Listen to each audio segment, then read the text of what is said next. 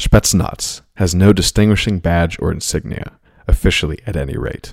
But unofficially, the Spetsnaz badge is a wolf, or rather, a pack of wolves. A wolf is a strong, proud animal, which is remarkable for its quite incredible powers of endurance.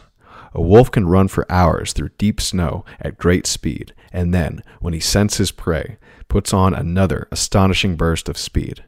Sometimes he will chase his prey for days, reducing it to a state of exhaustion. Exploiting their great capacity for endurance, wolves first exhaust and then attack animals noted for their tremendous strength. The wolf also has a powerful intellect. He is proud and independent. You can tame and domesticate a squirrel, a fox, or even a great elk, but you cannot tame a wolf. A wolf lives in a pack, a closely knit and well organized fighting unit of frightful predators. The tactics of a wolf pack are the very embodiment of flexibility and daring. The wolf's tactics are an enormous collection of various tricks and combinations, a mixture of cunning and strength, confusing maneuvers and sudden attacks. No other animal in the world could better serve as a symbol of the Spetsnaz. Viktor Suvorov, Spetsnaz, the inside story of the Soviet Special Forces.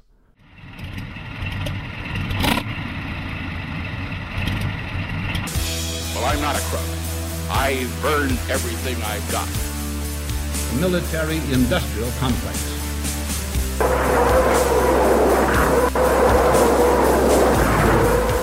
A new world order. But we are here to destroy the control over the industry of other people.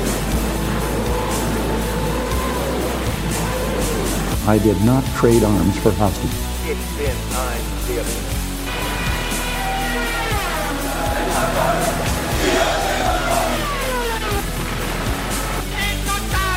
на полный разгром гнусных захватчиков. Милька Павда Туинти в Синчиви подкаст. Hello and welcome to the Myth of the 20th Century. Today we are going to be talking about Spetsnaz. In Russian, uh, this means special purpose, and it is a, an abbreviation of Specialnoye Natsakhnyenye, if I said that correctly. But it's the infamous, uh, or at least famous, special forces of the Soviet Union and later Russian Federation. Uh, I'm joined today by Hans and Hank. Please say hello. Hey, Hey, everyone. And I did uh, did note that we had a Bitcoin donation from the wallet 3ELF. I do not believe I, we received an email. If this person wanted a book, please um, email myth20c at tutanota.com. I'd be happy to send you one. But otherwise, thank you very much. But um, guys, what, when you hear that word, what do you picture in your mind? Spetsnaz. 90s TV shows where a uh, you know some sort of a, a judge advocate general for some reason is gets into a, a bit of a tiff in Europe somewhere and it's like they ominously refer to uh, Spetsnaz. That's that's Russian special forces. It's sort of a uh, a, a trope that's used as a, a looming, uh, scary boogeyman. What other special forces, uh, foreign special forces, has that kind of uh, recognizability in, in America? I guess I guess MI6 or just the British SAS, maybe. I don't SAS. really. SAS is Yeah. the special SAS. forces. In terms of Yeah. the ruthlessness, though, I, I'd, I'd have to think. I mean, maybe. Uh, The Mossad. yeah. Yeah, Maybe but they- these maybe are all the sort North- of different North things because, like, maybe, MI6 is an like that. intelligence agency. Um, the uh, Mossad is, uh, I I forget if they're under the military directorate or not, but I believe there's also Israeli military intelligence. I might have that wrong. Mossad is, is effectively a uh, a reconnaissance and, and assassination group. That's always been sort of the operational capacity of Well, Mossad. Mossad's motto is war by deception, so they're not necessarily aggressive. They're very covert in nature, um, and they're not special forces. They're basically the CIA. So uh, I'm sure they have an equivalent, you know, of a special forces unit that I'm not thinking of specifically, but Mossad is pretty much their intelligence agency. I think the the popular conception of Spetsnaz is basically uh, uh, how how most Americans view post-Soviet Russians as uh, somehow both uh, preening to take over the world and completely backwards and, and laughable. Some kind of weird dichotomy that exists at the same time. Um, there's there's always been like a weird strain of almost respect, but I I can't tell if it's respect or again it's sort of laughing at lack of sophist- supposed lack of sophistication on the the Spetsnaz uh, training models. You know, they they allegedly beat up their um, their trainees and they put them through rigorous testing and all this stuff about Well, throwing the, the United throwing States used axes to while used to do that, but it's gotten yeah. so much softer as of late. Well, they put they put women in the Rangers now, so you sure as hell can't like beat up your, your trainees or maybe have a drill sergeant get in their face and and call them a pussy. You can't do that anymore. Mm-hmm. Well, when I think of Spetsnaz, I think of a guy wearing a balaclava. It just, it just Yeah. comes immediately to my mind. Now, that's not necessarily what Spetsnaz really is. I mean, they're actually they're they're designed to be selected from the, the top one percent of all the sort of conscripts that I mean during the Soviet Union, and I'm basing a lot of this information, by the way, from uh, Viktor Suvorov's book, uh, Spetsnaz in, inside the story of Soviet special forces, but uh, and that was written in the 80s, and so some of this may be outdated. But the basic idea is that they are recruited from, you know, the the standard conscripts where I think everybody had to do, you know, enter the their two years, like a lot of countries, and then after that, most people become civilians, or most men would become civilians, uh, or enter the general army. But only the top one percent of those recruits were invited to be part of this special unit and then once they completed their training, they would then be given uh, a assignment if they're also uh, qualified after that point to go into various branches of the military, and they would typically be given jobs uh, to kind of be spies, frankly, for the military, and also to be uh, ready to go, uh, unbeknownst to the enemy, perhaps in places where they needed that extra ferocious thrust from an individual or group of individuals in places where the military could activate them. And so they would typically be classified as airborne. This is sort of the generic uh, branch that they would be part of, but they would be stationed all over the place. And the better ones would actually be given the more dangerous assignments. And so if you were actually somewhat worried about that, you actually should not perform as well because they would they would give you harder jobs and more dangerous jobs.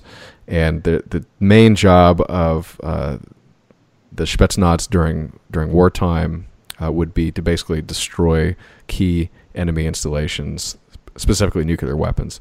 And so they would be dropped in through parachute, or they would have to be uh, put in, you know, through uh, land vehicles, uh, whatever the easiest way to, to get in behind the enemy enemy's uh, fortifications, and then they would under the cover of darkness or uh, using a combination of various technologies, including dogs who are especially trained to sniff out certain uh, certain materials or chemicals, uh, with with bombs uh, installed in them. By the way, so sorry to all your pet lovers out there. They were a very vicious um, vicious group in the 80s, at least, but they would be tasked to basically put bombs uh, on key infrastructure like bridges, uh, nuclear power stations, which were of particular note to the Soviet Union because they were somewhat competitive against the oil exports that they had, and so they had this kind of bias against uh, the French nuclear reactors and German uh, nuclear reactors and things like that.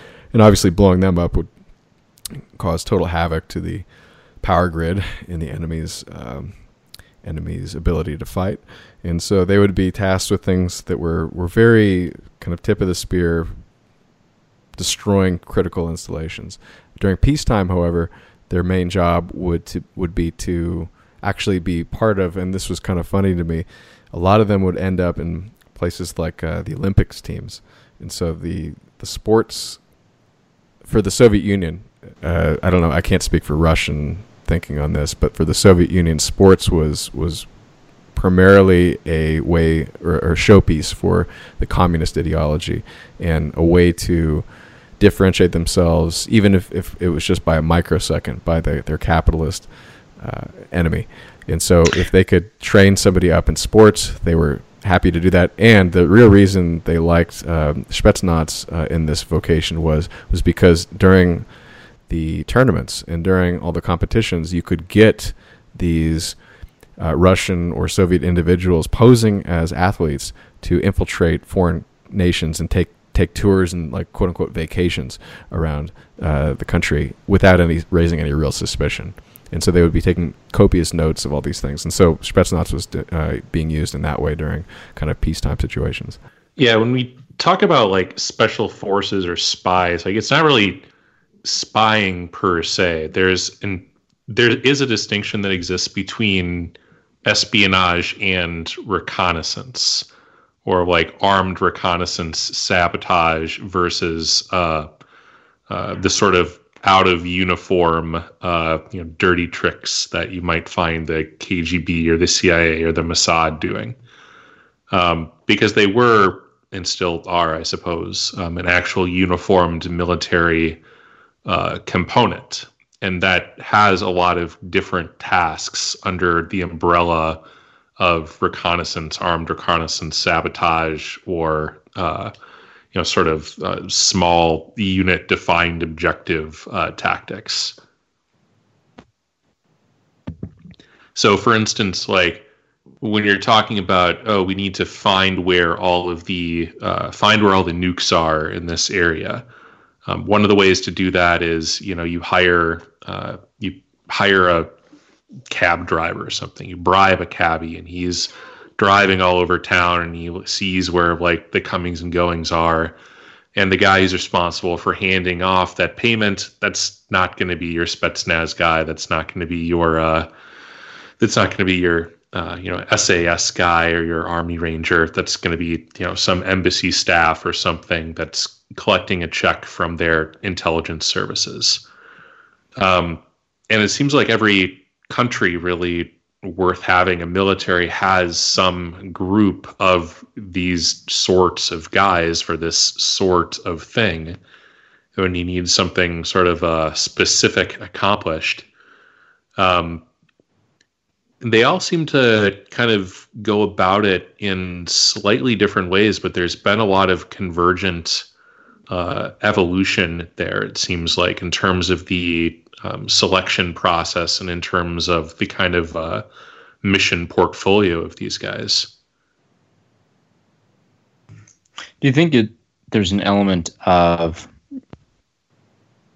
um, military and civilizational complexity that you need before you can really develop a, a worthwhile special forces? That it's some you just hit some scale at some point where you know, the, the rank and file of your military the supply chains, logistics element of it, the technology element are, are all working well enough that you can start to develop specifically tasked individuals and provide them with additional training and yeah. very specific missions. Probably, just, it, it's it's an element of scale. There are small countries that do have these types of units, but I think it, it's no question the larger resource pool you have, the more effective you can have specialists because you know, if you have a group of 100 people, the likelihood of 10 of those people being really good at uh, sniping or something like that is going to be a lot lower than if you had a million people. You're just going to have a, a, larger number of, of candidates to recruit from, and in addition to the resources that you can put into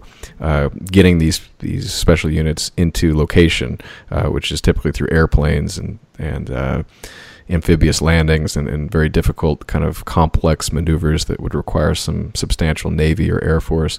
And so I think that you would um, you would have a lot of advantages the more the larger your your uh, your military and your country is.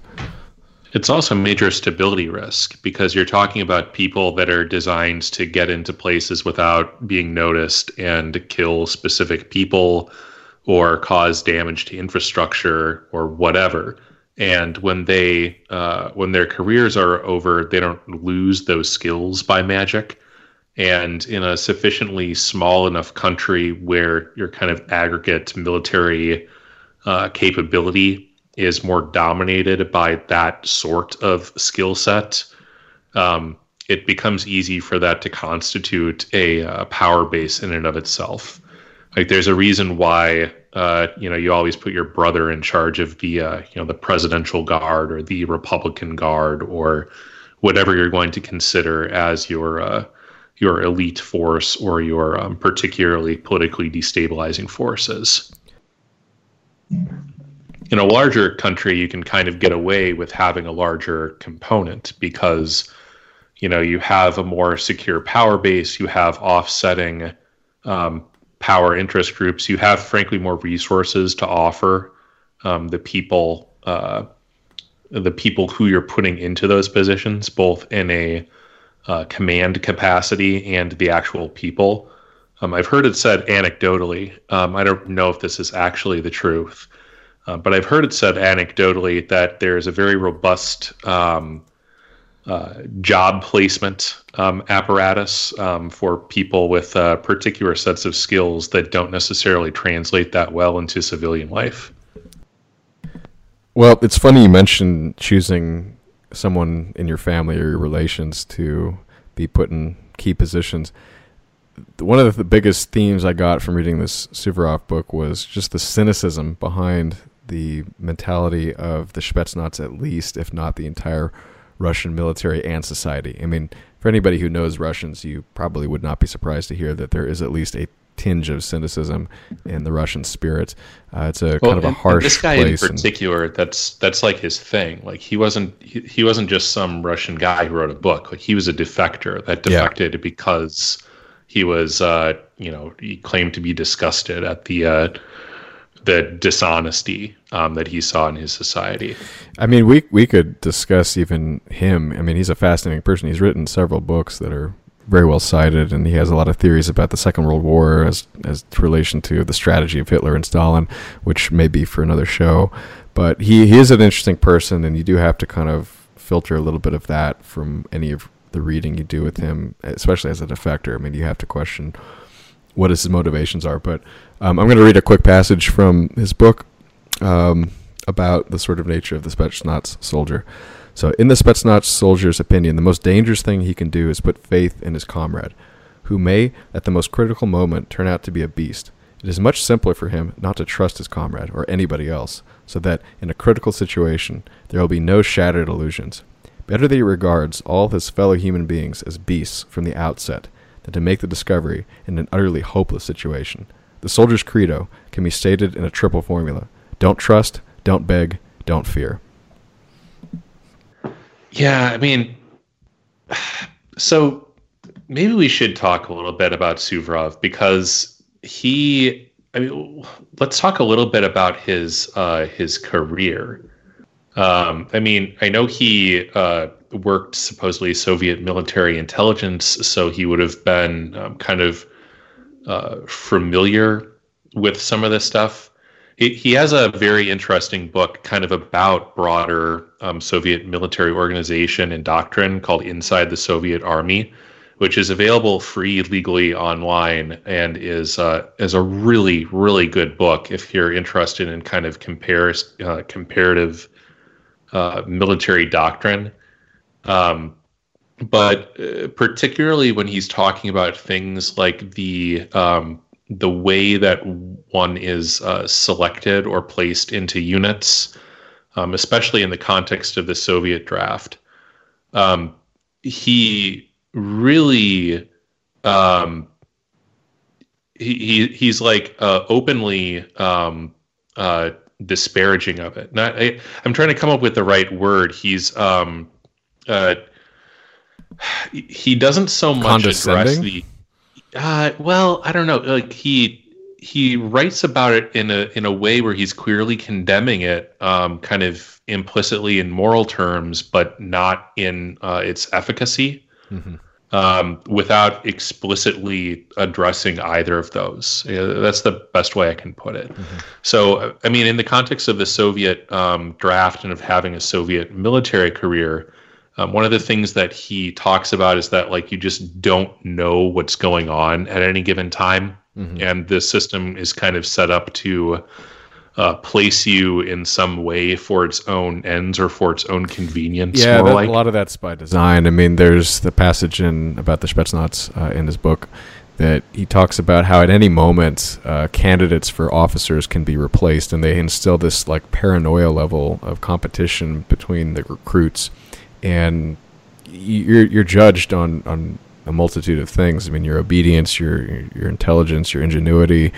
Uh, not doing anything that offends, you know, the political party or apparatus, and so everybody needs to know that they they make one wrong move and they can be eliminated.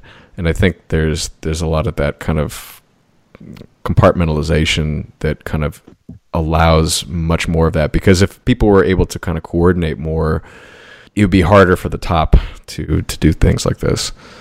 Well, not even that, but like uh, literally not even knowing what's there. So in something like the the American military, um, depending on which branch you're in, um, and you know, bear in mind for all of our listeners there that are veterans, um, none of us are. So if we talk out of our that or we get something wrong, um, please bear with us. Uh, but my understanding is there's fairly well developed um, ways like everybody knows like what the pathway is to like go to ranger school or to you know join the seals. Um, there are enlistment contracts. My understanding is that guarantee you the right to um, try out um, essentially for these things. In the soviet context like if you want to be like a pilot or something it was completely unclear how you actually do that because you just kind of apply to a military academy and that military academy will have certain programs. You don't know what those programs are and you don't know what the selection process is for them. So it's just like you show up you uh, you decide that you know after your uh, mandatory service is over you want to continue a military career as an officer you apply to this thing and it's like well looks like you're going to be driving a tank. A, a lot a lot of that is, is kind of in accordance with the communist ideology that it is not an individual's choice that matters. It is what the state and the, the community you know whatever you want to call it the massive political gobbledygook that communism is uh, well, decides is what's most effective and, and, useful and so it's not up to yeah, you that, that's common like comrade. in all armies like you don't get to like choose your job obviously mm. per se mm-hmm. but just the um the the selection process as he describes it like he clearly thinks that it's very dehumanizing it probably was very dehumanizing at the time mm-hmm. um, the extent to which it actually succeeded in pulling out people who were good at particular things and placing them in particular roles. Um, you know, he oddly enough, uh, the counterfactual doesn't exist, um, so he really can't um, address it. But my understanding is that that was kind of one of the aspects of the Russian military reforms that they've taken under Putin was to kind of make it a more um, more professional um, as opposed to just like we draft everyone and we sort everyone, um, but to rather um, be trying to actually um, recruit a uh, kind of a, a permanent cadre of professional um, soldiers who are there because they want to be there. technocratic approaches in the economy of the Soviet Union and even in military doctrine were, were more based on we have a wide swath of people and we have several hundred years of missing institutional development, capital training, capital support, capital development. That we just have to take them all, find the best place we think that they'll do well in, and hope it works. And to pull them out and try and reallocate them would be too costly and not cost effective. And we might as well just stick with our original decision. I don't know if a lot of it was ideological. I, I've always felt that you know the, the way that Bolshevism quickly transformed into just, well, how the hell do we manage over 100 million peasants has, uh, has always stuck in my mind is that they were dealing with a, a, complete dearth in a lot of the development that other Europeans had taken and you know, Americans had taken the time to actually uh, take upon themselves as, as a unique endeavor. Whereas, uh, you know, in, in, the Russian Empire and early Soviet Union, it, it was not endeavored towards at all. And, uh, a lot of the later reforms were done very hastily, you know, rushing into World War II, then rushing into a potential conflict with the Americans that seemed to go on for 40 years. Uh, I can see why, you know, we can look at on it now as sort of silly or dehumanizing, but uh, they they fully believed, I, I think, not ideologically, but that that was the only way that they could realistically build some kind of military industrial complex with a with a human capital component. You could you just didn't have the the ability to offer people private military or, or professional military careers. You know, you had to have some massive proportion of your country in the military at all times just to preserve the basic social order that was just sort of the reality of the, of the Soviet Union, the reality of the area that they were in. There's also again like the notion of the Red Army as a political force that right.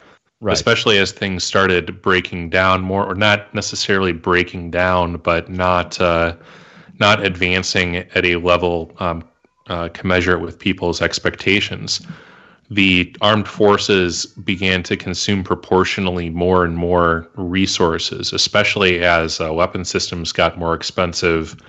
Uh, we memed them into uh, trying to match uh, the Reagan military buildup. Um, and one of the ways that you kind of secure military political power is by having a large military, but it also sort of makes them more uh, controllable because when you have a very um, broad military establishment, um, you have like a very um, you have a lot of factions that you can play off. You can choose like this particular group of generals. Um, you know they're more politically in line with where a regime is now, and everybody's getting fed, everybody's getting paid, everybody's getting a pension, so it works out okay.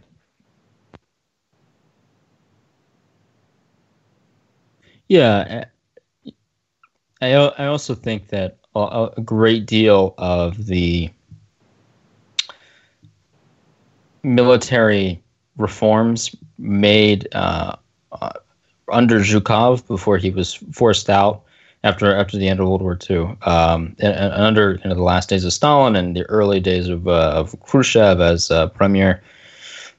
A lot of that was done with the intention of creating a professional military class.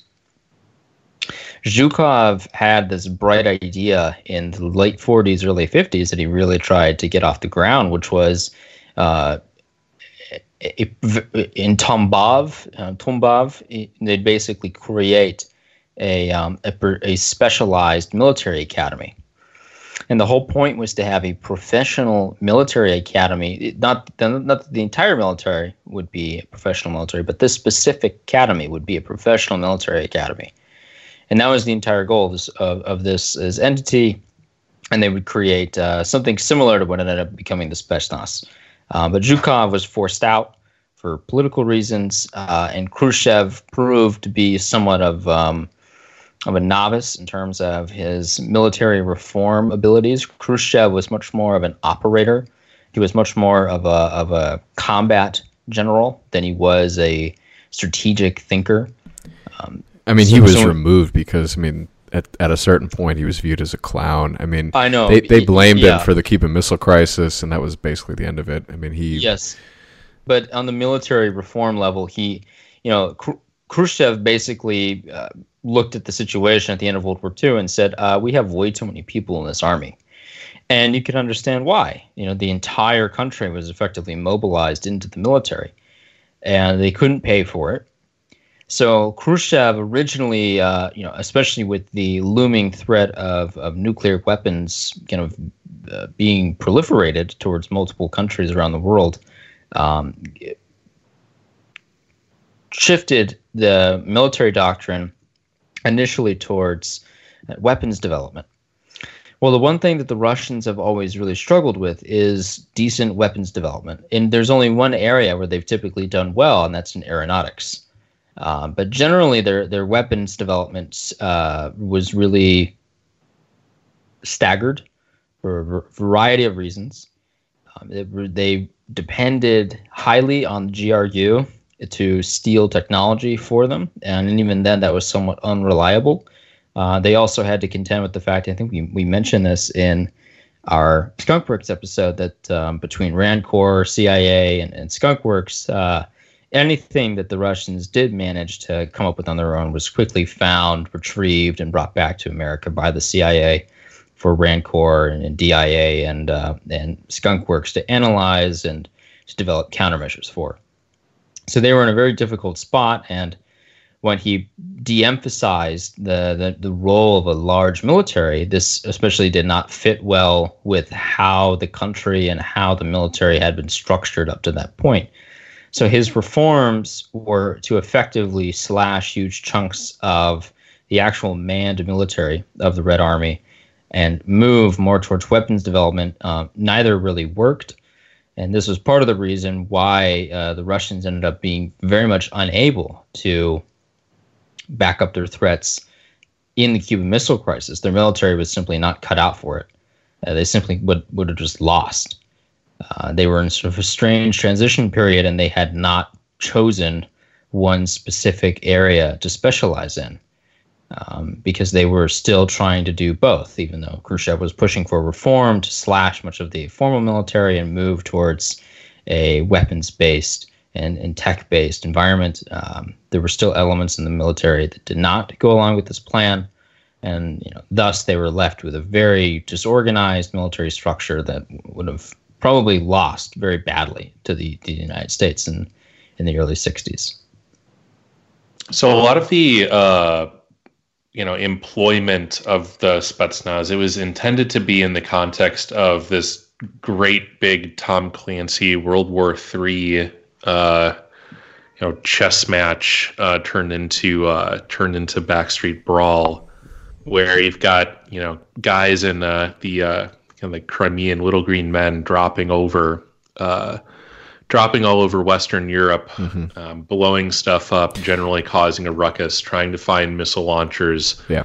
maybe being inserted out of submarines into the U.S. and trying to, you know, blow up the port of San Diego or whatever. I mean, they, they did he have was, them on submarines, but if you if you just read like uh, Suvorov's book, it's basically revolving around like because there's this uh, this funny like passage where he's like even an idiot could figure this out because they give uh, the interrogator units there's like several types of spetsnaz. There's the intelligence officers and there's kind of like the big military guys and there's a few others but the, the intelligence ones when they interrogate somebody and they basically they, they torture people um, they're given a translation book. And this book has in russian uh, the like ten things that they're supposed to basically interrogate somebody on, and then there's there's sort of like a big tree branch, you know, spread out of all the other languages that you know whoever whomever they're interrogating, they just they point to that after they've yelled at him in Russian. This is what I just said, and then the guy has to like pick, you know, choose your own adventure from like the book, what his answer is. But most of the questions are all like missiles, where, yes, no uh, radar station. I mean, it's all like infrastructure and give me location of key units. Like that's that's what they're doing there. That that's their job. It's basically blow up key stuff. But like, so none of that actually happened. Uh, there was no World War Three, um, so these guys never kind of got employed in their uh, their most grandiose um, version. But the uh, you know the USSR did end up fighting um, several uh, conflicts over its relatively short life, um, mostly by count uh, these uh, interventions in its own uh, own sphere of influence. In uh, Hungary, there were some putting downs of uh, rebellions in various other places. The Afghanistan inter- intervention, the um, the tiff with China um, at various points. They were Czechoslovakia deployed, deployed several times in Czechoslovakia. But uh, what do we know about um, Spetsnaz uh, deployment in these circumstances? What was their sort of operational history? In in Hungary, I mean, I can talk a little bit about. Um, I think that their job, mostly in the Hungarian uprising, was to find, extract, and uh, in some cases kill particular Hungarian dissidents within Budapest. Uh, most of the Hungarian uprising, you know, the, the real conflict came down to, to Budapest, the city. Uh, the Russians really did not go into Hungarian countryside. They feared, uh, from what I remember reading, they feared what would happen if they did some kind of full-on invasion of the Hungarian countryside. A, it would turn into uh, some kind of real pickle for them because the Americans could easily exploit it over the Austrian border and funnel guns into uh, various Hungarian farmers who weren't probably too happy to see um, Russian soldiers walking around. Um, so the Spetsnaz were, were almost entirely used in Budapest to find, extract, and kill key key dissidents, key leaders of the Hungarian uprising, and I think also extract Soviet citizens and so in particular Soviet assets who were in danger because the city basically turned on the Soviets very quickly. Uh, the Russian embassy was, you know, was lit on fire. There was, you know, the people were being executed in the street for being tied to the Soviet Union or being tied to the Communist Party. So I think the Spetsnaz were deployed as a, you know, basically rapid reaction force to grab and kill certain people, and then grab and just exfil certain uh, certain friendlies. I'm and curious same in, about same in Czechoslovakia. Like they served the same purpose in, in, both of them was to find and kill particular dissidents, and then find and exfil uh, certain Soviet friendlies. I guess um, Suvorov defected in like the mid '80s, right? So he would not have had any uh, any experience with Afghanistan. Yeah, he he defected in '78. Um, yeah, he missed the whole Afghan conflict. I mean, and the Spetsnaz did get involved in um, other regions. They got involved in Africa. Uh, there were there were rumors, although not totally confirmed, they were involved in uh, the Bush War against Rhodesia. Um, if they weren't if they weren't there, they were certainly helping to train uh, soldiers in Mozambique. They were certainly had a presence in Angola. They had a documented presence in parts of East Africa. Um, obviously, had a documented presence in Mongolia.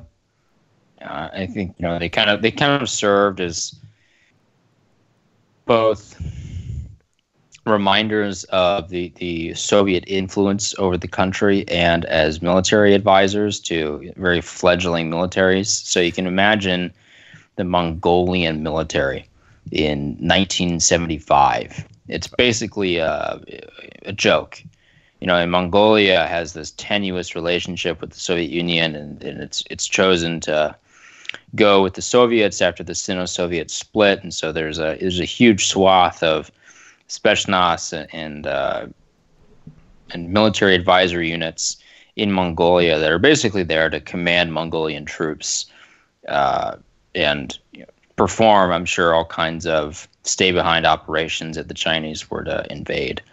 Same in Angola, and you know, same and probably if they had units in India, I'm sure that they were there specifically to do something in the case of an Indian Pakistan war.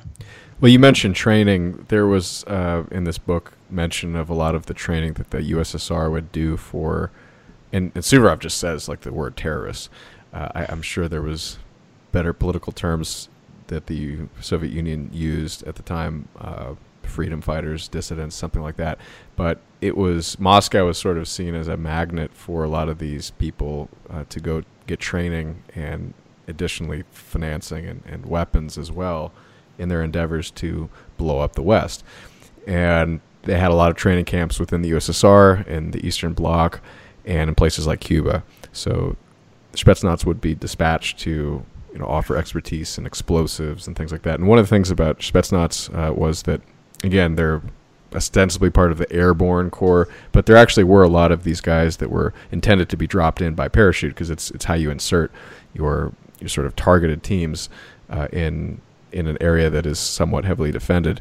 And they would have um, they would kind of have these standard kits of ammunition, 400 rounds for their uh, semi-automatics. They would have a pistol, uh, one that wouldn't get tangled in the sort of parachutes. They, went through all these sort of uh, thought processes as to the type of scenarios they would be in. And the, explosives they would have were oftentimes mines. And these mines could be used for not only defending their perimeter or setting up kind of a a no-go zone for uh, the enemy civilians, maybe to, to discover that even the Spetsnaz were there because they would have all these parachutes kind of stuffed into into corners of a forest or something, and so they would have to actually mine that area so that nobody could actually get in there and, and report it uh, or be alive to be reported. And so these mines are actually very incredibly powerful, and they would be directed uh, directionally uh, targeted. So if you stepped in front of one, uh, it would blow at you and not in the surrounding area. And so most of the the force would be concentrated, and so as to not waste all the explosive power, uh, presumably. And you could use this not only against um, people in the anti-personnel sense, but also you could place these mines on the infrastructure that I've been talking about this whole show, and so you could put it on a a generator or a an I beam that holds up a bridge, and the the the blast would be would be focused uh, in such a way that it, it would cut through whatever you're targeting. So very powerful stuff. And so they were very good at explosives, and they actually knew how to manufacture explosives as well from kind of not necessarily household items, but somewhat easily, more easily obtained items. So very MacGyver-ish, and these types of things would be there for them to, to train people with. So they would they would teach people this stuff. Um, last thing, because well, uh, oh, yeah. Well, can we say that they're? I guess they kind of fit the classic definition of a shock trooper, right? And kind of, well, kind of I think a shock describing. trooper, when That's... people use that term, it's more of like a stormtrooper or something from the Second World War. That's more of a combined arms soldier. I think uh, special forces is they're by themselves. I think that might be. Yeah, that one of the really pernicious uh, aspects of modern American military doctrine is that uh, the uh, because of the deployment cadence, um, a lot of the um, more specialized troops or special forces cadres are used as shock troops. Like shock troops are the guys who die first um, because they're the ones that get thrown into the meat grinder in order to shock the enemy. Yeah, so I mean I'm that's your those are like the um, Marines. You're like yeah. you know your your cavalry charges or your um, you know your Soviet penal battalions, your um, you know armed SS units, your uh, your foreign SS units. I, I just got to say, after sort of taking all this in, I mean, there's two ways at least you can interpret the mentality of the Spetsnaz and the Soviet Union army in, in general. One is to admire it and to basically say war is hell and to not discipline your soldiers like this and to treat them like garbage is to actually be a disservice because they're not being going to be able to fight. On the other hand, the stuff they do to these guys, I mean, it's it's brutal and it's kind of cruel, uh, if nothing else. And then they they instill in these guys' minds like this ferocity that it spills over into their personal lives and in the sort of civilian uh, location as well. I mean, they're basically they're describing scenarios where they they push the guy so hard to the point where he might even commit suicide, but but you know not quite that far. And then the job of the commander is basically to turn that fury against the enemies of communism, uh, and it's just this horribly. Um, I, I mean, it's it's it's like okay, if you're fighting a war and you have it's a survival war, I get it, but it's a peacetime army and for 40 years you're you're ruining these guys' psyche to the point where they're they're having PTSD and they're they're these uh, I mean I don't know I, that, that's the sort of second way of looking at it where it's it's actually a very corrosive way to instill uh, an esprit de corps. I mean, the American thing is like leave no man behind. I mean, I don't think that applies in this scenario. I mean, basically, it's like leave the guy behind because he's stupid. You know, it's like they're very uh, well, uh, yeah, uncared about, about, their, I don't know fellow about that. soldier. I, I mean, that's the impression I get. So here's something I, I do want to say. Uh, maybe shock trooper wasn't right. So the, the term that I've seen used multiple times to describe them was either vanguard or tip of the spear. And typically within the American context, that refers to Army Rangers. Yeah, Green but Berets. Green Berets or Army Navy Rangers. Seals. Right. Right. But uh, if you look at, you know, what someone like Tor uh, Buchwald, Buchwald has described as the main task of the Spetsnaz, it's, you know, special reconnaissance, uh, combating or countering enemy special forces. That was a specific job that they were often trained to do. Uh, rage and sabotage, psychological operations, military assistance, uh, supporting non SOF forces, search and rescue, peace support operations.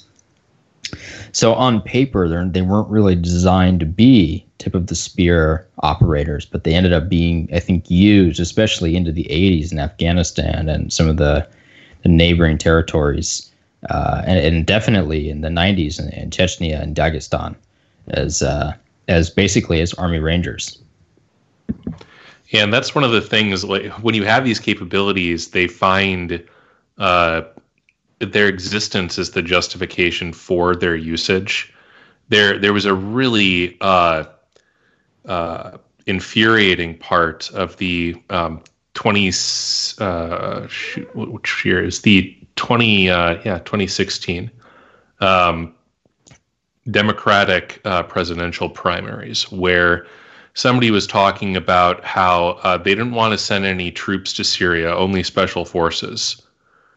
Uh, just like Jesus Christ, like you're you're sending like Americans to die, like in a war that you're choosing, but you know, I guess they don't like carry a flag, like they don't have like a freaking regimental like mascot bulldog or whatever so they well, we don't know that's, count. that's functionally, like functionally I, I don't know what the what the thought process is there. It's it strikes me as incredibly asinine. So- but it's like well once you have this like quote unquote deniable capability the political temptation is like well like we got all these these spooky guys.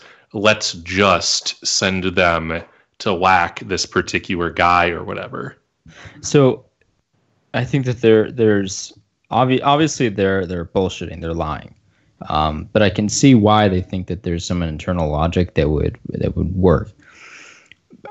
Basically, you know, the the Bush years and the Obama years with JSOC, with a lot of Delta forces inside of Iraq, I think inundated the average American's mind into believing that, uh, you know, it, it was super easy for us just to send in the middle of the night uh, a team of, of guys that'll whack you, uh, who will then get out in half an hour and blow up your compound or and take all your laptops and, and then you know whatever, right?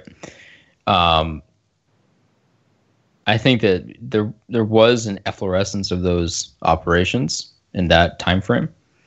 So people really started to believe that this could just function as a war. Uh, there was a guy who used to blog more often, uh, War Nerd. I'm sorry, War, Wartard, the Wartard. He um, he basically characterized the Obama military doctrine as a mixture of tech nerd, CIA, and JSOC. And basically, uh, JSOC, and you know, that was sort of a catch-all term for JSOC itself, and just all the the various kind of whack job um, special forces types who whose job was framed as just being there in the middle of the night in a black helicopter to kill people like Osama bin Laden and bail. Um, you know, functionally, we know it doesn't really work like that. In, in the case of Syria, a lot of these guys have uh, have a support several thousand person support structure. They're either part, uh, you know, they're either based off of a carrier group inside of the Mediterranean, or they're part of a U.S. military base in Turkey, or they're part of a U.S. military base in Jordan, both of which carry several thousand support apparatus. Um, to say that this is we're just going to use special forces, what does that mean? Does that mean that we have a permanent presence inside Jordan? That's kind of effectively what it's meant. Um, but in the case of Syria, we've had about 3,000 personnel in Syria right now. Are all 3,000 of those people uh, operators? No. Some small They fraction. just have of them- advisors, Hans. Right. Well, they're just, they're just giving small- friendly advice. some small fraction of them are, are actual operators, but the rest of them are support crew. In order to sustain long-term special forces operations, it's not like what the Spetsnaz were designed to do, or, or like what the what Army Rangers are actually more in the case Green Berets and, and SEAL Team Six are designed to do, which is go in, you know, fuck you up and then and bail. If you want long-term sustained special forces operations, you know, alongside local allies on the ground, along with your own operational uh, procedures, that requires several thousands of people to support continued operations. You need a you need a full-time three-star general to be on base just to coordinate all this shit. Which means you need somebody trucking in food, which means you need Right. somebody protecting that convoy. Right, and right. so See, on you, down you see, you see the explosion in scale that's required to maintain that. So it was obvious horseshit, um, but it does, it does. I think it, it's worth talking about because it does get to the nature of what modern special forces really has become. Modern special forces is the replacement for the military in the sense that everyone else is just there to support um, highly specialized units of very peculiar people that are used for very specific tasks, uh, who were also utilized along with um, local allies on the ground. In the case in Syria, it was Kurds, and unofficially, it was also uh, elements of Al Qaeda that were our, uh, our allies on the ground. Yeah, and I know I've read several sources that indicate that the operational tempo with which we're deploying these guys has vastly increased, um, even since you know the height of, uh, I guess, no longer the height, but you know when we were actively um, fighting the Iraq War, um, or uh, when we were uh, prowling around Afghanistan for uh, Osama bin Laden. I, I mean, in the, the these- height of the Iraq War, we had hundreds of JSOC guys, which was unparalleled, all operational at the same time. There were probably in total thousands, thousands of, of operators from different branches working in Iraq. Probably in like there's the same three or four cities in Iraq uh, during the height of the Iraq War. I mean, it, it was it was insane. Like Adam was saying, the Marines were basically shock troopers. The Marines were basically there to, you know, hold law and order, getting some shootouts, but for the most part, it was just operators going around and whacking people that didn't get the hell out of the city in time.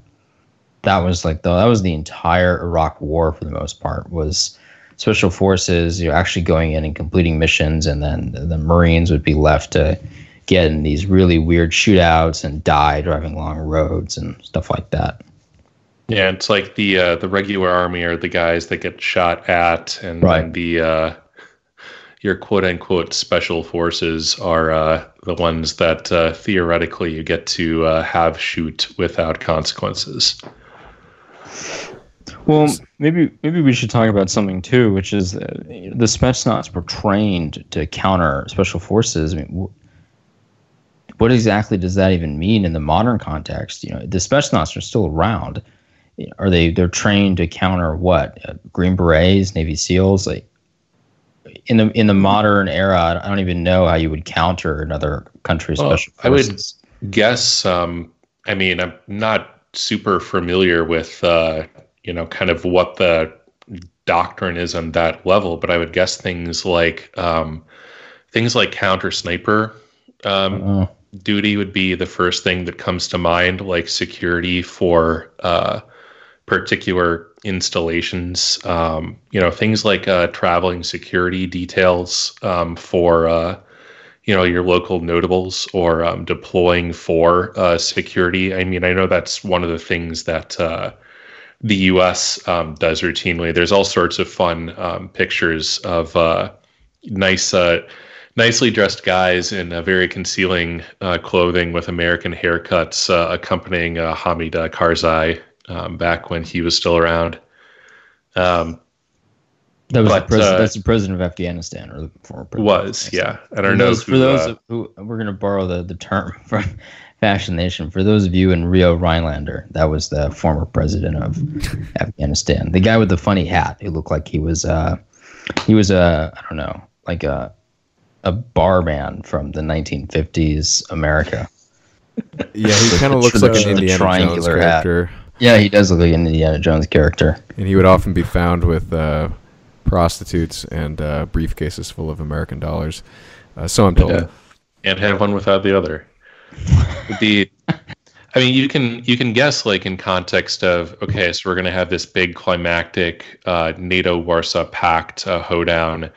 I mean, if you just kind of picture everything in reverse, so there's going to be American helicopters flying around, dropping guys that are going to be trying to blow up uh, Soviet nukes. So you try to put your guys around there so that they can detect um, where these things are being inserted and so that they can communicate um, so that they can do kind of a counter ambush um, before the uh, the ambush of wherever your uh, mobile missile launchers are having you know they're it's uh I don't know how that works out kind of um, like tactically with a fixed installation.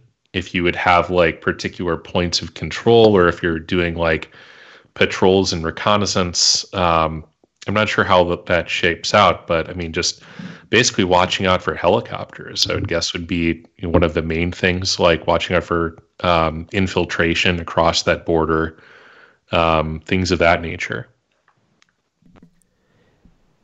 because it's basically like a like a duel of scouts then at that point like everybody's kind of running around the jungle very vietnam like trying to Right. uh trying to catch the other guy as he's trying to catch you Well, with there- one there of your respective pants down there would have been an added layer of complexity in the idea of stay behind forces. And you know, the Soviets and, and NATO were both, util- or I guess, yeah, the Soviets and NATO were both utilizing stay behind forces. That was that was Operation Gladio.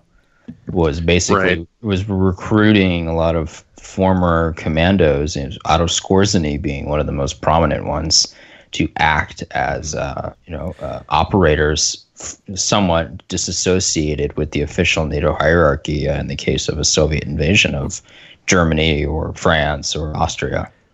and the implication of that is that like you would expect there to be some sort of quasi einsatzgruppen um, role where like as you're rolling through you're trying to um, do things like uh, take out whatever local political leadership um, you can get Right. your hands on um, you know take out either in the sense of hostage taking or just murder um, things like uh, you know this is one of the things that um, the U.S. Um, special forces do a lot is document collection. Um, you know, you roll through uh, like I don't know whatever German city is on the border, uh, whatever the closest military base would have been. You need somebody to rifle through whatever they haven't burned and figure out if you can get any uh, plans that might be useful on short notice or any technical documents for things like how the radars are done or logistics um, about where their um, where their supplies are coming through or coming from. Um, so all these things, you know, it's it's kind of um, I don't want to say standard, um, but it's it seems to be like a role that a lot of uh, countries have uh, landed upon um, for at least one component of that. And you also have like tactical employment. They talk. Uh, Suvorov talks about how um, Soviet uh, army divisions they had like integral units of these guys. So in the American context, yeah, you have JSOC and you have like a you know an entire command um, that's devoted to doing particular things that have um, some sort of like a overall um, strategic um, impetus, like you know, go over there and find Osama bin Laden. But you also have um, you also have units that are integral to um, some uh, actual uh, maneuver element. So like um, marine uh, marine recon, marine uh, scout snipers. Those guys aren't um, you know taking orders from Washington or whatever. Um, they're attached to whatever um, I forget which uh, which level of uh, organization, if it's a brigade or whatever. Um, but they're attached to that unit, and their job is to like be like, hey, look, like we were over in this area, and we think like there's a bunch of soldiers over there, so we should kill those guys. Um, but that's uh, you know, when when people think about special forces, often that kind of you know that notion of like armed reconnaissance or reconnaissance in force. Um, that's one of the things that kind of straddles the line. Um, and you saw that you saw that kind of uh, mixing of roles even back as far as the U.S. Civil War when you had like Nathan Bedford Forrest. It's like, yeah, I have a cavalry command. I can go and I can fight as cavalry. I can do cavalry raids, or I can go behind lines and try to ripple, rip out railroad ties and just generally cause a ruckus.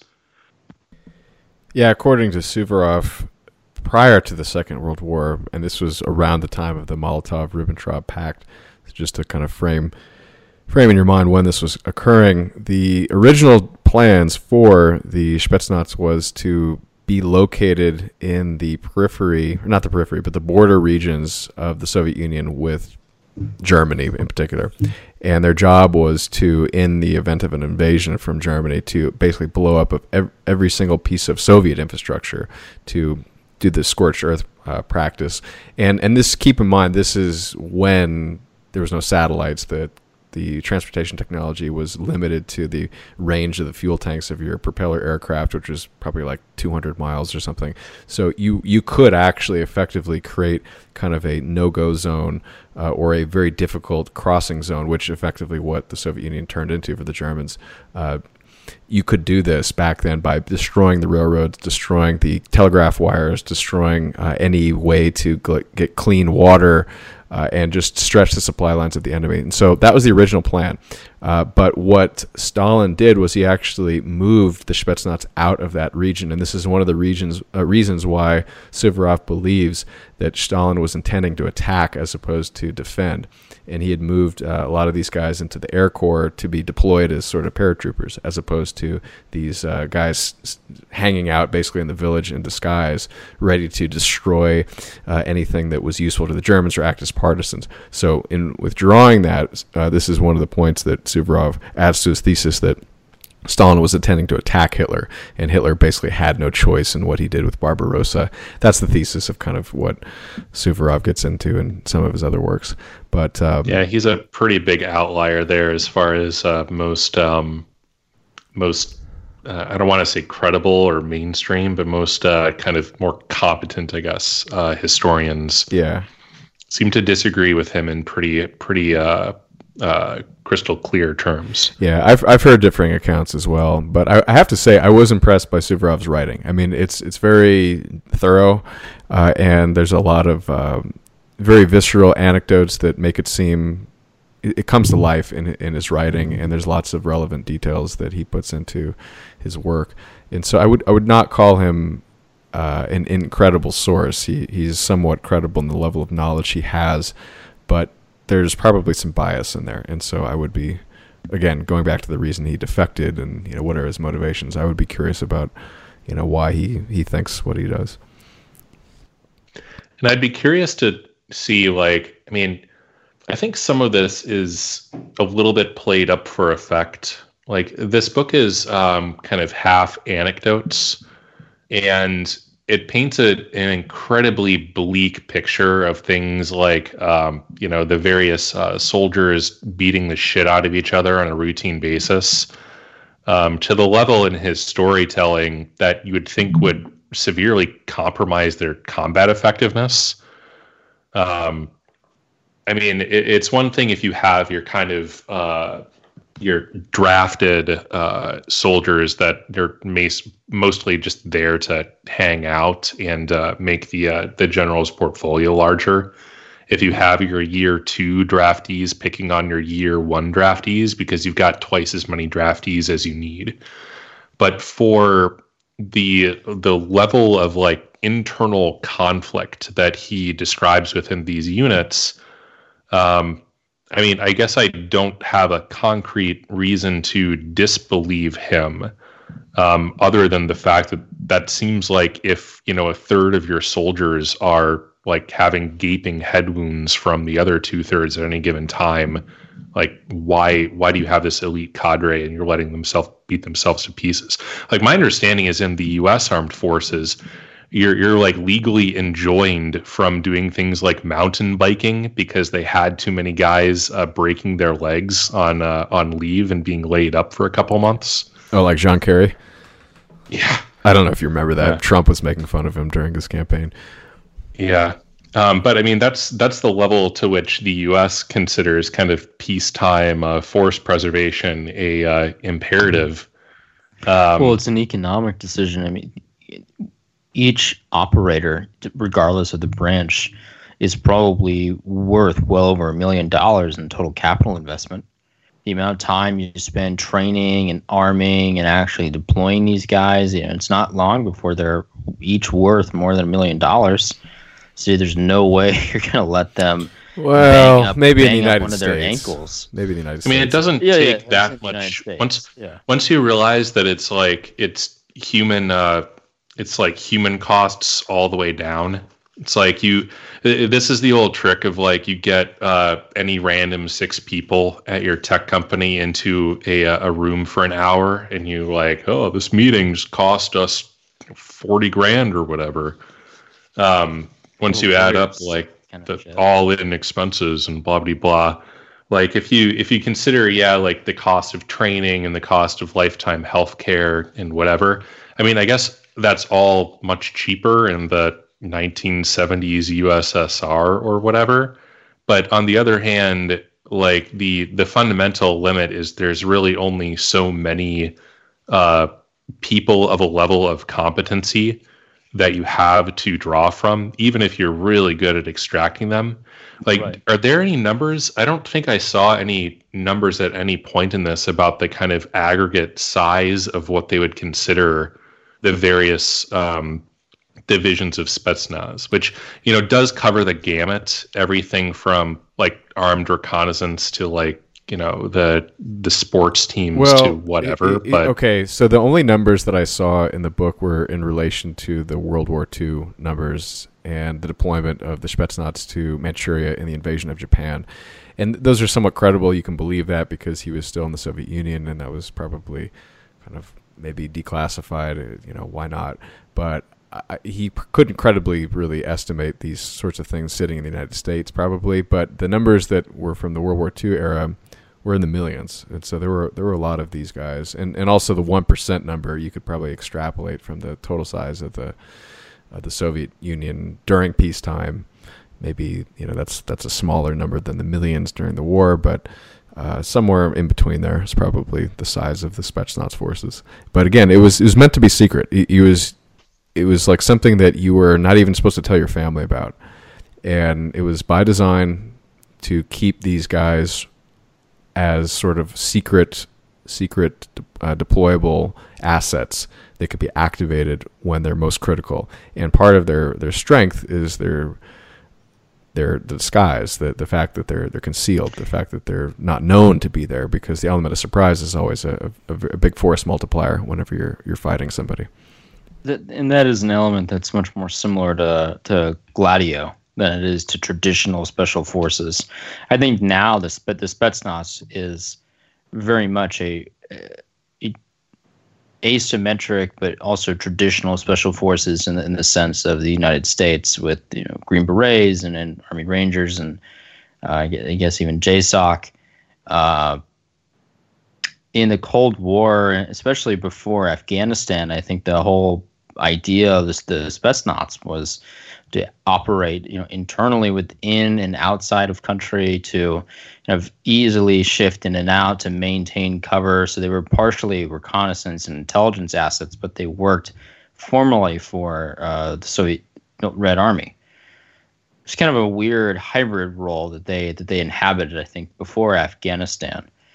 And it's towards the end of the the Brezhnev era. Uh, Brezhnev and then the guy who would replace Brezhnev uh, and Andropov uh, were both very crucial. Yeah, who was Putin's mentor, by the way, and who only right. lasted for a few months, you, I think. But uh, he he only served for twelve months. He served for basically a year as premier, um, and then he died. And then it was uh, Chernenko. Chernenko. That sounds right. And then it was uh, Gorbachev. Gorba- yeah, Gorbachev.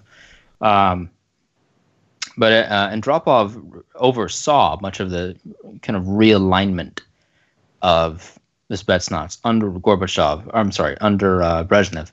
Brezhnev basically looked at the Khrushchev doctrine and said, "This is a complete disaster," and I have uh, I have really only one real option is and that is to strengthen our position in our immediate border territories along with you know very pro-communist parts of the planet.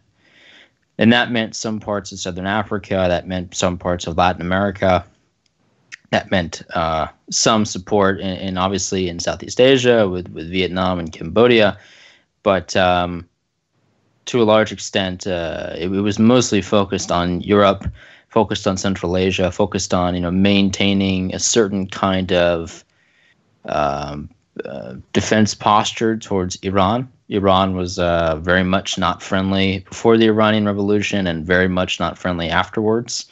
So the Soviets were constantly sort of, I think, deploying assets in and out of Iran, deploying assets down to Central Asia, to you know, in the eventuality of some kind of conflict with um, with the IRGC, they would be able to activate these guys.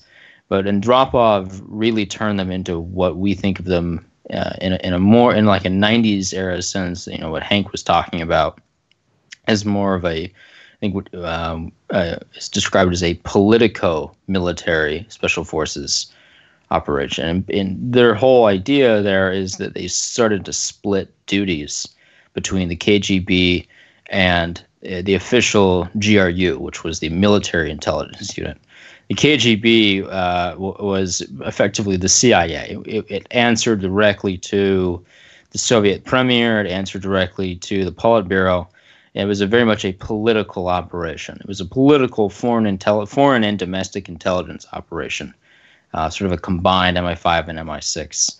Uh, but they started utilizing the some Spetsnaz assets along with the military, and that was the, an idea cooked up by Andropov, um, along with a lot of stealth capabilities. This idea that they could sneak in and out of country in the middle of the night, that you could give them. Um, certain night vision technology. You could give them all kinds of helicopters that were quieter. You could find ways to parachute them in that didn't cause any disturbance. Train them specifically, and you know certain kinds of mountain warfare, uh, certain kinds of scouting. That was that was more the Andropov uh, strategy, and it just coincided with the rise of the Afghan conflict the Soviets weren't really predicting this sort of having to use all these things in Afghanistan. Um, the Soviets really didn't even understand, from what I've read, how bad it was in Afghanistan until it was too late. They kind of took their eye off the ball because they assumed it was a very friendly regime. The communists in Afghanistan had very much cemented power, um, but were quickly quickly thrown out and were quickly embroiled in the civil war. So they had to deploy hundred, probably thousands of these guys all across um, Kabul, all across cities in the north of Afghanistan, all across various towns, uh, as a very much a vanguard force, and then they quickly failed uh, in their initial attempts, mostly due to a lot of their support structure literally being shot out of the sky. Yeah, by Rambo. Re- yeah, re- resupply planes.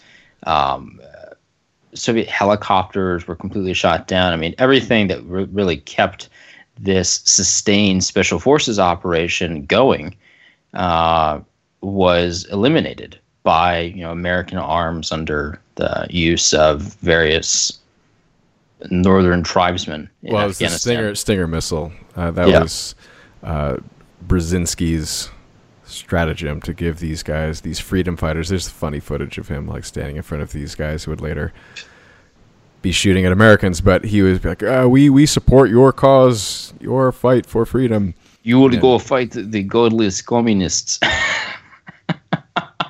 yeah, I've seen the footage where he's he's surrounded by these guys in these elaborate headdresses and beards that go halfway yeah, down their there's, chest. There's equally goofy looking uh, And he's he's there. He's there in, in, like a button up shirt and a leather jacket. It's just something like that. Yeah. And, and, he's got aviator sunglasses on. It's like, well, this guy totally isn't fucking CIA. He, he just he re- yeah. This guy isn't just using you. Right. Right. Yeah, but you know the, the I don't know if you want to talk about the the Spetsnaz in Afghanistan. I don't know how much Suvorov. I you know to be honest, he doesn't really talk about it. He, yeah. yeah, he just mentions Afghanistan as like the current conflict, which is what you know he when he was writing this, but he didn't have any details. There's a lot of uh, anecdotal stories of all kinds of insane operations that the the Spetsnaz would get into in Afghanistan, but you know honestly, at some point it was it it's pointless because they, they just totally failed uh, there's the old adage that join you know, the club. yeah, yeah. I mean, we've joined that club officially, but uh, you know, there's an old adage that basically the, the, the, Russian military, when they entered Afghanistan, there was this they real, there was this horrible realization on their part that uh, uh, the, the enemy on the other end of the gun saw heaven and it was impossible to win the trust of the locals, and it was impossible to demoralize a lot of these tribes based out of northern Afghanistan, and we kind of, you know, flowed back and forth into Yeah. northern Pakistan, what's typically called Waziristan. Uh, it was impossible for them to find any sort of psychological warfare element against them. In fact, everything that they tried seemed to make it worse. All the domestic propaganda produced by kind of the government in exile, the communist government in exile of Afghanistan, uh, just inflamed the situation more and more to the point where the Soviets basically had to tell these guys to shut up, just just stop, just stop talking. Is you- you look ridiculous, um, and you're just you're you're infuriating this very rural, very backwards population even more by constantly, you know, promising them modernization is the one thing that they're fighting against. Uh, but I think in, there were there's a couple weird anecdotes I know of where, uh, in one case, uh, Spetsnaz were deployed in northern Afghanistan, and uh, a whole I don't know you call them a platoon. You can't really call them a platoon, but a unit of Spetsnaz soldiers was basically uh, captured and killed and gutted. And uh, in response, there was some kind of massive Soviet uh, incursion into the area, and uh, I think the Russians even made a movie about it uh, five or six years ago, and um, it went horribly sideways. And a large number of Russian troops were then ambushed and killed or wounded, and had to be basically evacuated out with a large armored column. Um, it was the only way to kind of get them out of this t- totally bungled operation, uh, and it has parallels to Operation Red Wings, which was when basically American Special Forces. It was a they were what SEALs. That was the the Marcus Luttrell story. Um, they basically they get caught. Uh, bad things happen. Talking about Several SEAL Team Six, Yeah, yeah. which which I, I am not very clear on actually ever existed, but yeah, Uh, supposedly it was I don't know. I, th- I think it was SEAL Team Six. It's some. I mean, it's kind of interchangeable in Afghanistan. Um, but anyways, they uh, they get caught. You know, some die, and then uh, the real tragedy happens when a uh, a Chinook full of American special forces is dispatched to the area to try and rescue these guys, and they get shot down, and twenty more twenty guys die pretty much instantly. Hmm, makes you uh, wonder. Yeah, that was that was the the weird incident where several of the men who were involved with the uh, Osama bin Laden uh, killing were just for whatever reason on that Chinook. I mean, give me a break, dude. Like they didn't they, they disposed of the body at sea. you really believe this crap? I mean, It's what he would have wanted, dude. Yeah, yeah. He told his CIA. Well, that's all that matters. before he died. Um, no, so I, I there, there's one other story, and basically, uh, the, the Spetsnaz when they initially went into Kabul, they were trying to deal with this insurgent element in Kabul, and Kabul was the center of the communist regime.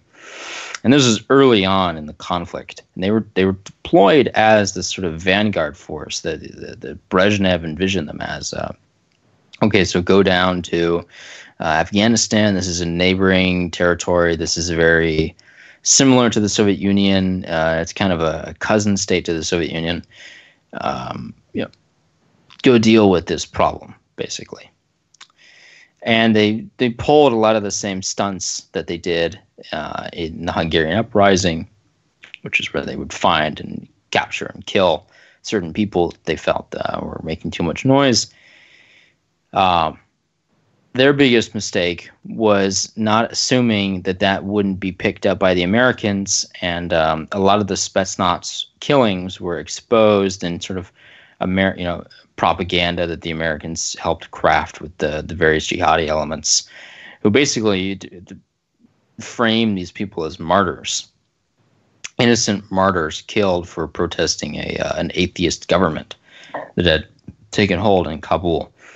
Um, from you know, instantly lack. I think I don't know if it was lack of operational security or, or just not realizing that there, there were American elements in country at the time who were looking to make this uh, a very much a problem for the Soviets.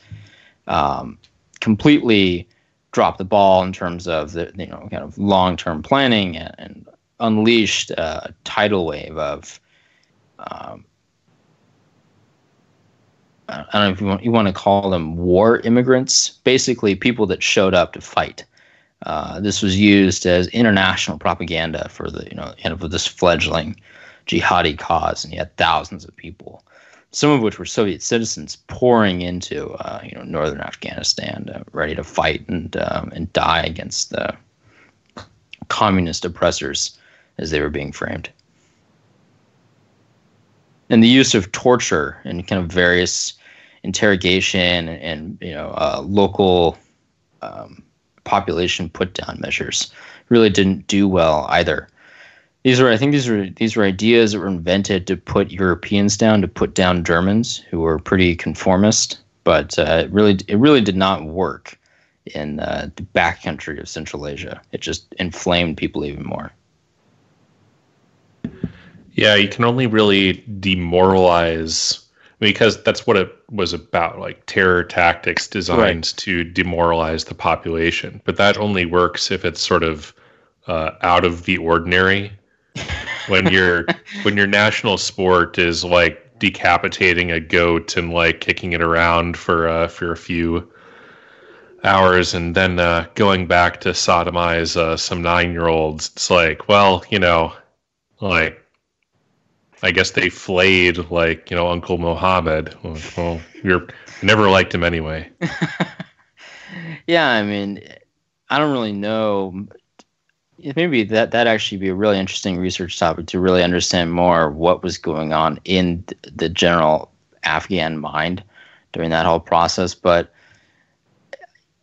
the country was always so plagued with ethnic strife. I, I, wonder if it was probably framed in people's minds as just another complexity on everyday ethnic strife. Like, oh, there's a there's a new ethnic group in town, and they seem much more uppity than the last one. You know, I wonder how long it's going to take to kill them. I mean, they call it the grave of empires, and the British, the Russians, I think twice, and then the Americans now are struggling and failing to conquer it. So they're used hope, to this. I hope we have some Chinese listeners that are, are paying paying close attention. You, you guys really got to reevaluate your options if you're thinking of going there. What are the Chinese uh, playing around in Afghanistan? Is this going to be the new, new, new great game? yeah, this is, this is the the new, new great game. Actually, if you've ever seen that that meme tier Belt and Road map, mm-hmm. they it, they hilariously it's, it's, a complete meme. Belt and yeah, Road isn't really a thing. They hilariously have like almost a nearly kind of straight line going through Central Asia, and then abruptly go around the borders of Afghanistan. Smart. Completely avoid. They're they're totally comfortable driving through northern Pakistan for some reason, but Afghanistan is total avoidance. I don't know if you guys want to talk about. I guess the Spetsnaz in the '90s. I mean, it basically became Chechnya, a, a, yeah, a Chechen, a, a, Chechen killing machine.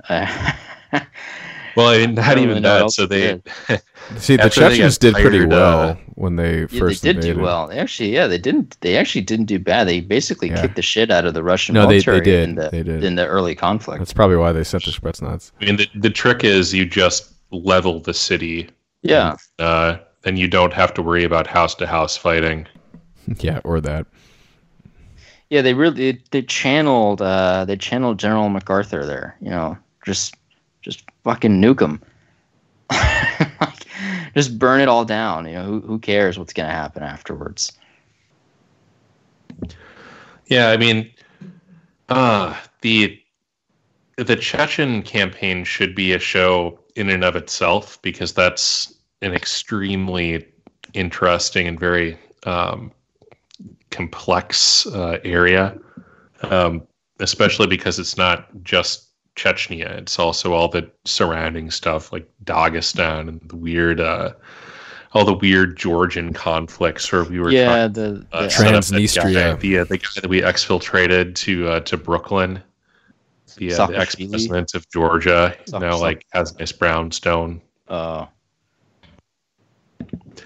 but I mean, my uh, my understanding was that the uh, the Russian military at the time was kind of uh, decrepit enough that they they elected instead of doing some sort of a, a spooky, sneaky, um, you know, U.S. style uh, Phoenix program type thing to pacify the region. They were just like, yeah, well, you know, Cold War's over and we got all this artillery. It's just kind of burning a hole in our pockets.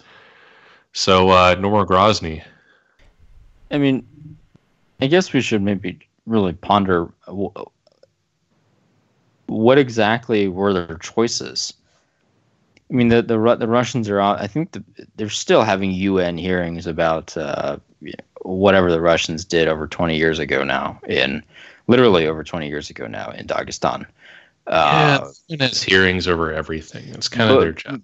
Well, but, but let's let's look at this. I mean, what what exactly are your options? If you're if you're Russia, if you're post-Soviet Russia, it hasn't even been 10 years since the fall, and you have breakaway republics, you know, literally fighting to go, and you're worried about a dozen other republics in more key regions than this one, uh, potentially doing the same thing.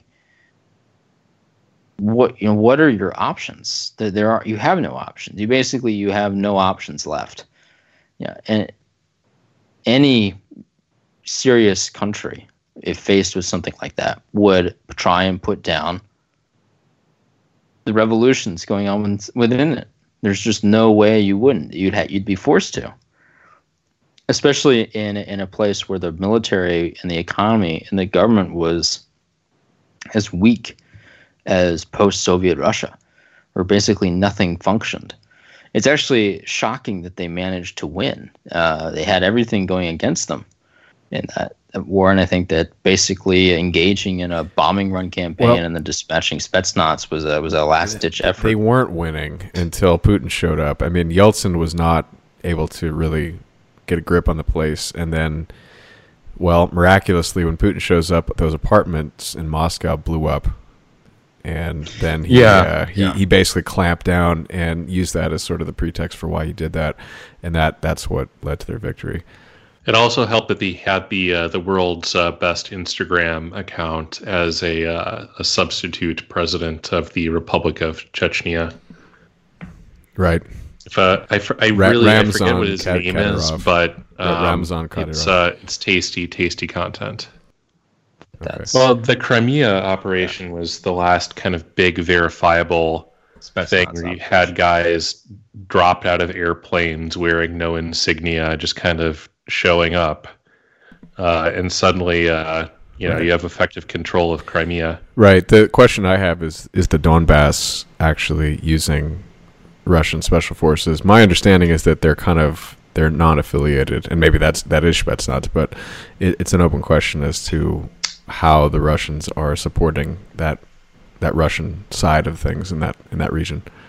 Uh, have, like guys running around. Like it would be stupid if they didn't have guys running around. The amount of uh, kind of because it's kind of a uh, it's kind of a tainted chalice, right? Like Russia doesn't want to be in a position as of right now where it's actually clearly fighting a hot conflict in Ukraine.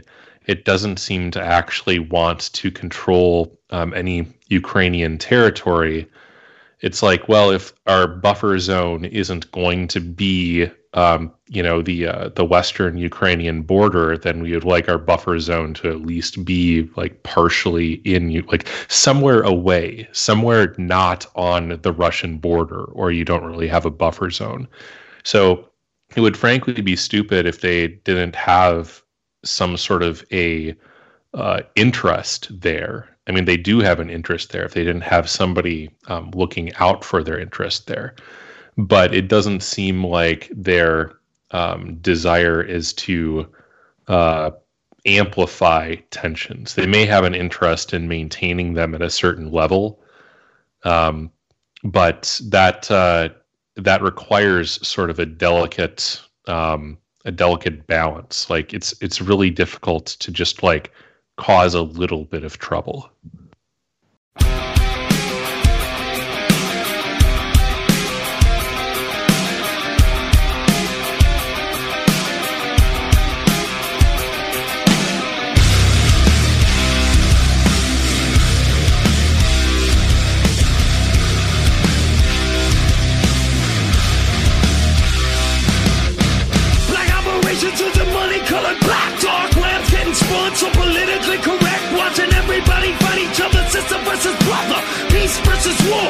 Rich against the poor. Different versus different. Bed versus the floor.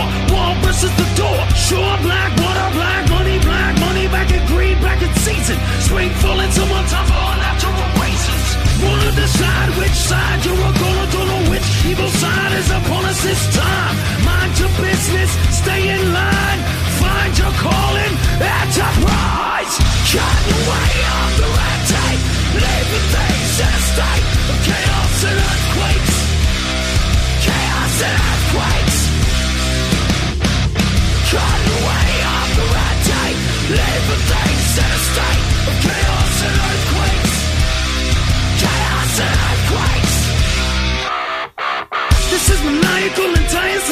societies are falling without an end underneath them with no one taking them out. The fire has gotten out of control. We got no water, no buckets, and we're lucky if tomorrow comes. Why is it important anymore? Sure, I'd like to know that need to know information, but when I know it, what reactions will it cause when they finally show up, dressed up, amped up in a black car? Wanna decide which side you're gonna, don't know which evil side is upon us this time. Mind your business, stay in